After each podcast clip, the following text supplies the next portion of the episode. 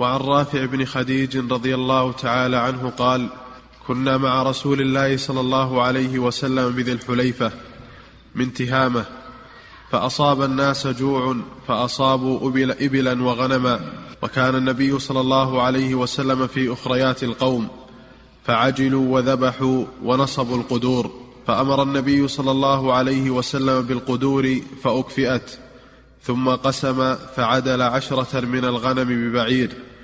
فند منها بعير فطلبوه أعد الحديث. عن نعم.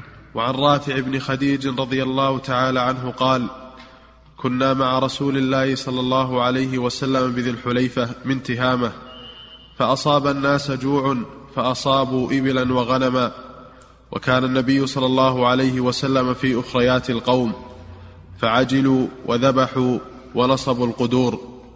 فأمر النبي صلى الله عليه وسلم بالقدور فأكفئت ثم قسم فعدل عشرة من الغنم ببعير فند منها بعير فطلبوه فأعياهم وكان في القوم خيل يسيرة فأهوى رجل منهم بسهم فحبسه الله فقال إن لهذه البهائم أوابد كأوابد الوحش فما ند عليكم منها فاصنعوا به هكذا قال قلت يا رسول الله إنا لاقوا العدو غدا وليس معنا مدى أفنذبح بالقصب؟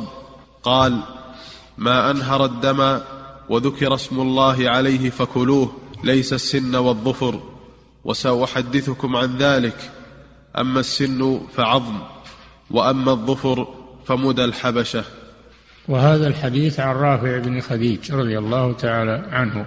قال كنا مع النبي صلى الله عليه وسلم بذي الحليفة من تهامة وذو الحليفة وادي معروف يحرم منه أهل المدينة وتهامة المنخفض من الأرض والمراد به المنخفض الساحلي تحت جبل السرات من جهة البحر هذا هو تهامة. وأصابوا أصابوا من من الغنم والإبل أصاب الصحابة من الغنم والإبل ما أصابوا من مال العدو. وكان النبي صلى الله عليه وسلم في أخريات القوم كعادته صلى الله عليه وسلم أنه مع أصحابه ومع الجيش والسرايا كان يكون هو الأخير يتفقد تفقد الناس والضعفاء ويحمل العاجز ويعين المحتاج ويتفقد أحوال صحابته.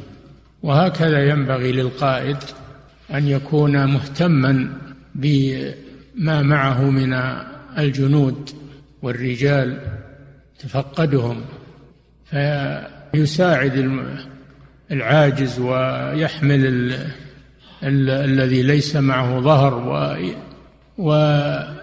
ويتولى شؤونهم لأنه مسؤول عن ذلك. كان صلى الله عليه وسلم كعادته يكون في, في الأخير ولا يكون هو الأول أمامهم لأن هذا يفوت عليه معرفة أحوال أصحابه ورفقائه. فكان لما أصابوا هذه الأموال كانوا جوعى فيهم جوع شديد. فبادروا وذبحوا ونصبوا القدور بدون إذن رسول الله صلى الله عليه وسلم. حملهم على ذلك شدة الحاجة ولم يستأذن الرسول صلى الله عليه وسلم ولا شك أن هذا خطأ. حتى مع غير الرسول صلى الله عليه وسلم لا بد أن الجيش أو السرية تراجع قائدها ولا يكون هناك تصرفات فردية بدون إذن الأمير أو القائد فما بالك بالرسول صلى الله عليه وسلم؟ فعند ذلك الرسول صلى الله عليه وسلم غضب عليهم وأنزل القدور وهي تغلي باللحم وخلط اللحم بالتراب تأديبا لهم تأديبا لهم على ما فعلوا. ثم إنه صلى الله عليه وسلم قسم فجعل العشر من الغنم في مقابل في مقابل البعير. جعل هذا من ناحية القسمة لأن العشر تعادل البعير من ناحية القسمة.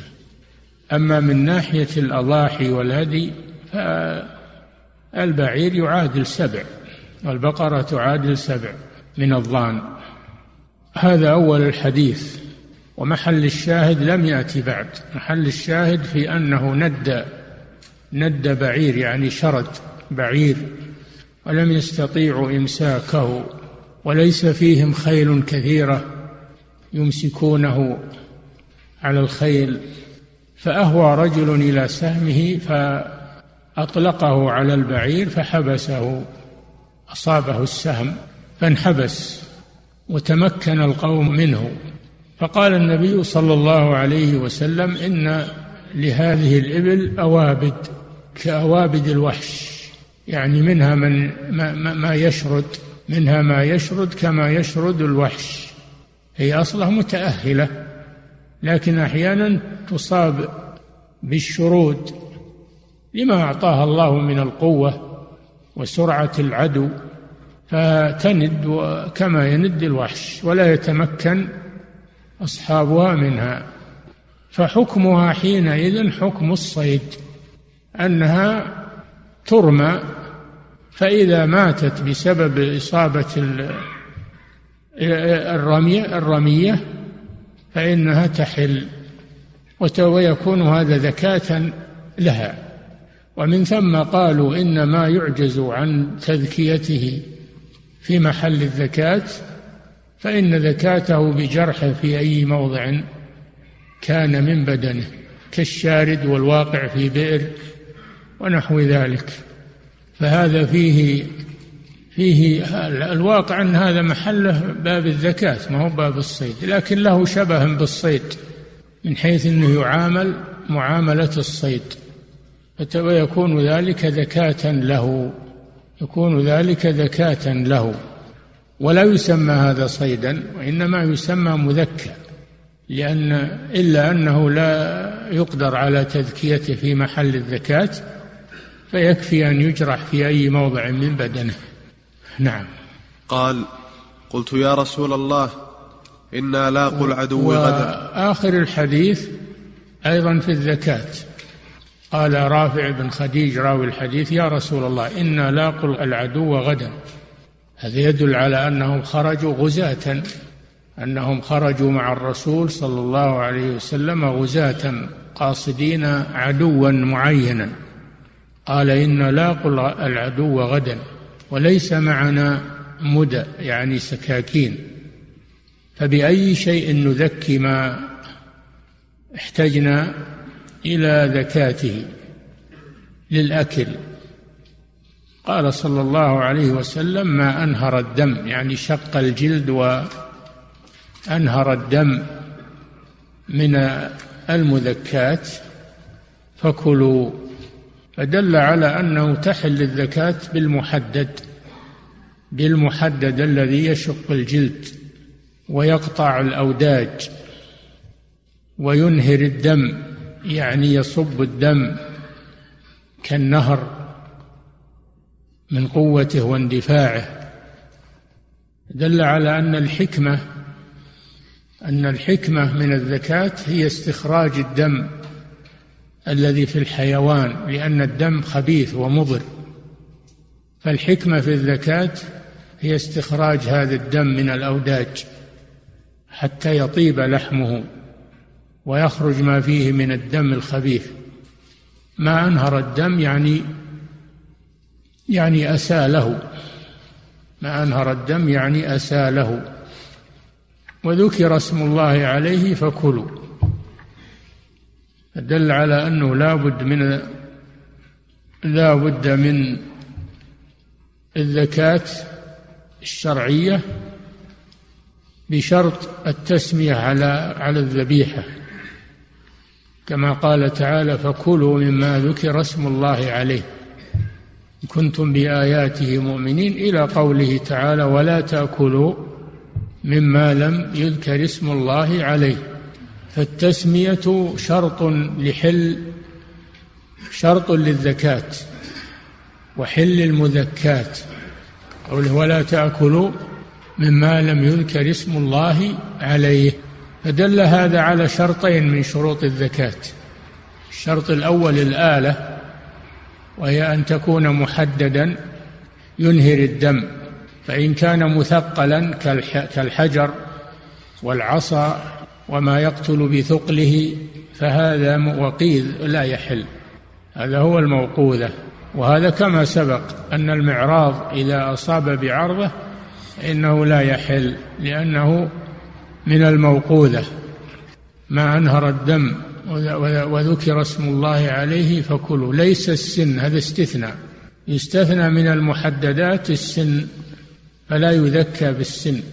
والظفر ظفر الإنسان أو ظفر الحيوان لا يحل الزكاة به وإن كان محددا. هذا استثناء من المحدد. ثم بين صلى الله عليه وسلم الحكمة في أن السن والظفر لا يحل ما ذكي بهما وإن كان ينهر الدم وإن كان محددا وينهر الدم فإنه لا يحل. ما العلة؟ قال صلى الله عليه وسلم سأحدثكم عن ذلك يعني أخبركم. أما السن فعظم. هذه العلة أنه عظم. فدل هذا على أنه لا تحل الزكاة بالعظم. وإن كان محددا جميع العظام وإن كان محددا وينهر الدم فإنه لا يحل الزكاة به. وأما الظهر فمدى الحبشة وهم كفار. مدى الحبشة يعني سكاكينهم. وهم كفار ولا يجوز التشبه بالكفار في هذا وفي غيره. نعم. قال قلت يا رسول الله إنا لاقوا العدو غدا وليس معنا مدى أفنذبح بالقصب؟ القصب لا مانع منه إذا كان محددا لا مانع. الرسول صلى الله عليه وسلم قال ما أنهر الدم ما هذا عموم. واستثنى من هذا العموم شيئين فقط السن والظهور إذا ما عداه من المحددات فإنه يجوز الزكاة به كالحجر. إذا كان محددا والزجاج والقصب والخشب كل ما كان محددا ينهر الدم فإنه تحل الزكاة به إلا السن والظهر فقط شيئين فقط. نعم. قال رحمه الله تعالى باب الأضاحي. أعد الحديث قال ما أنهر الدم وذكر اسم الله عليه فكلوه. ليس السن والظفر. ليس السن والظفر بالفتح منصوب على الاستثناء لأن ليس من أدوات بمعنى إلا ليس هنا بمعنى إلا. نعم. ليس السن والظفر وسأحدثكم عن ذلك. أما السن فعظم وأما الظفر فمدى الحبشة. نعم. أحسن الله إليكم سماحة الوالد. يقول السائل خلط اللحم بالتراب ألا يكون فيه امتهان للنعمة وعدم شكرها؟ ما هو بهذا امتهان للنعمة هذا تأديب لهم لأنهم بيأكلونهم. فلعل الرسول فعل هذا لئلا يأكلوه لأجل ينفرهم منه.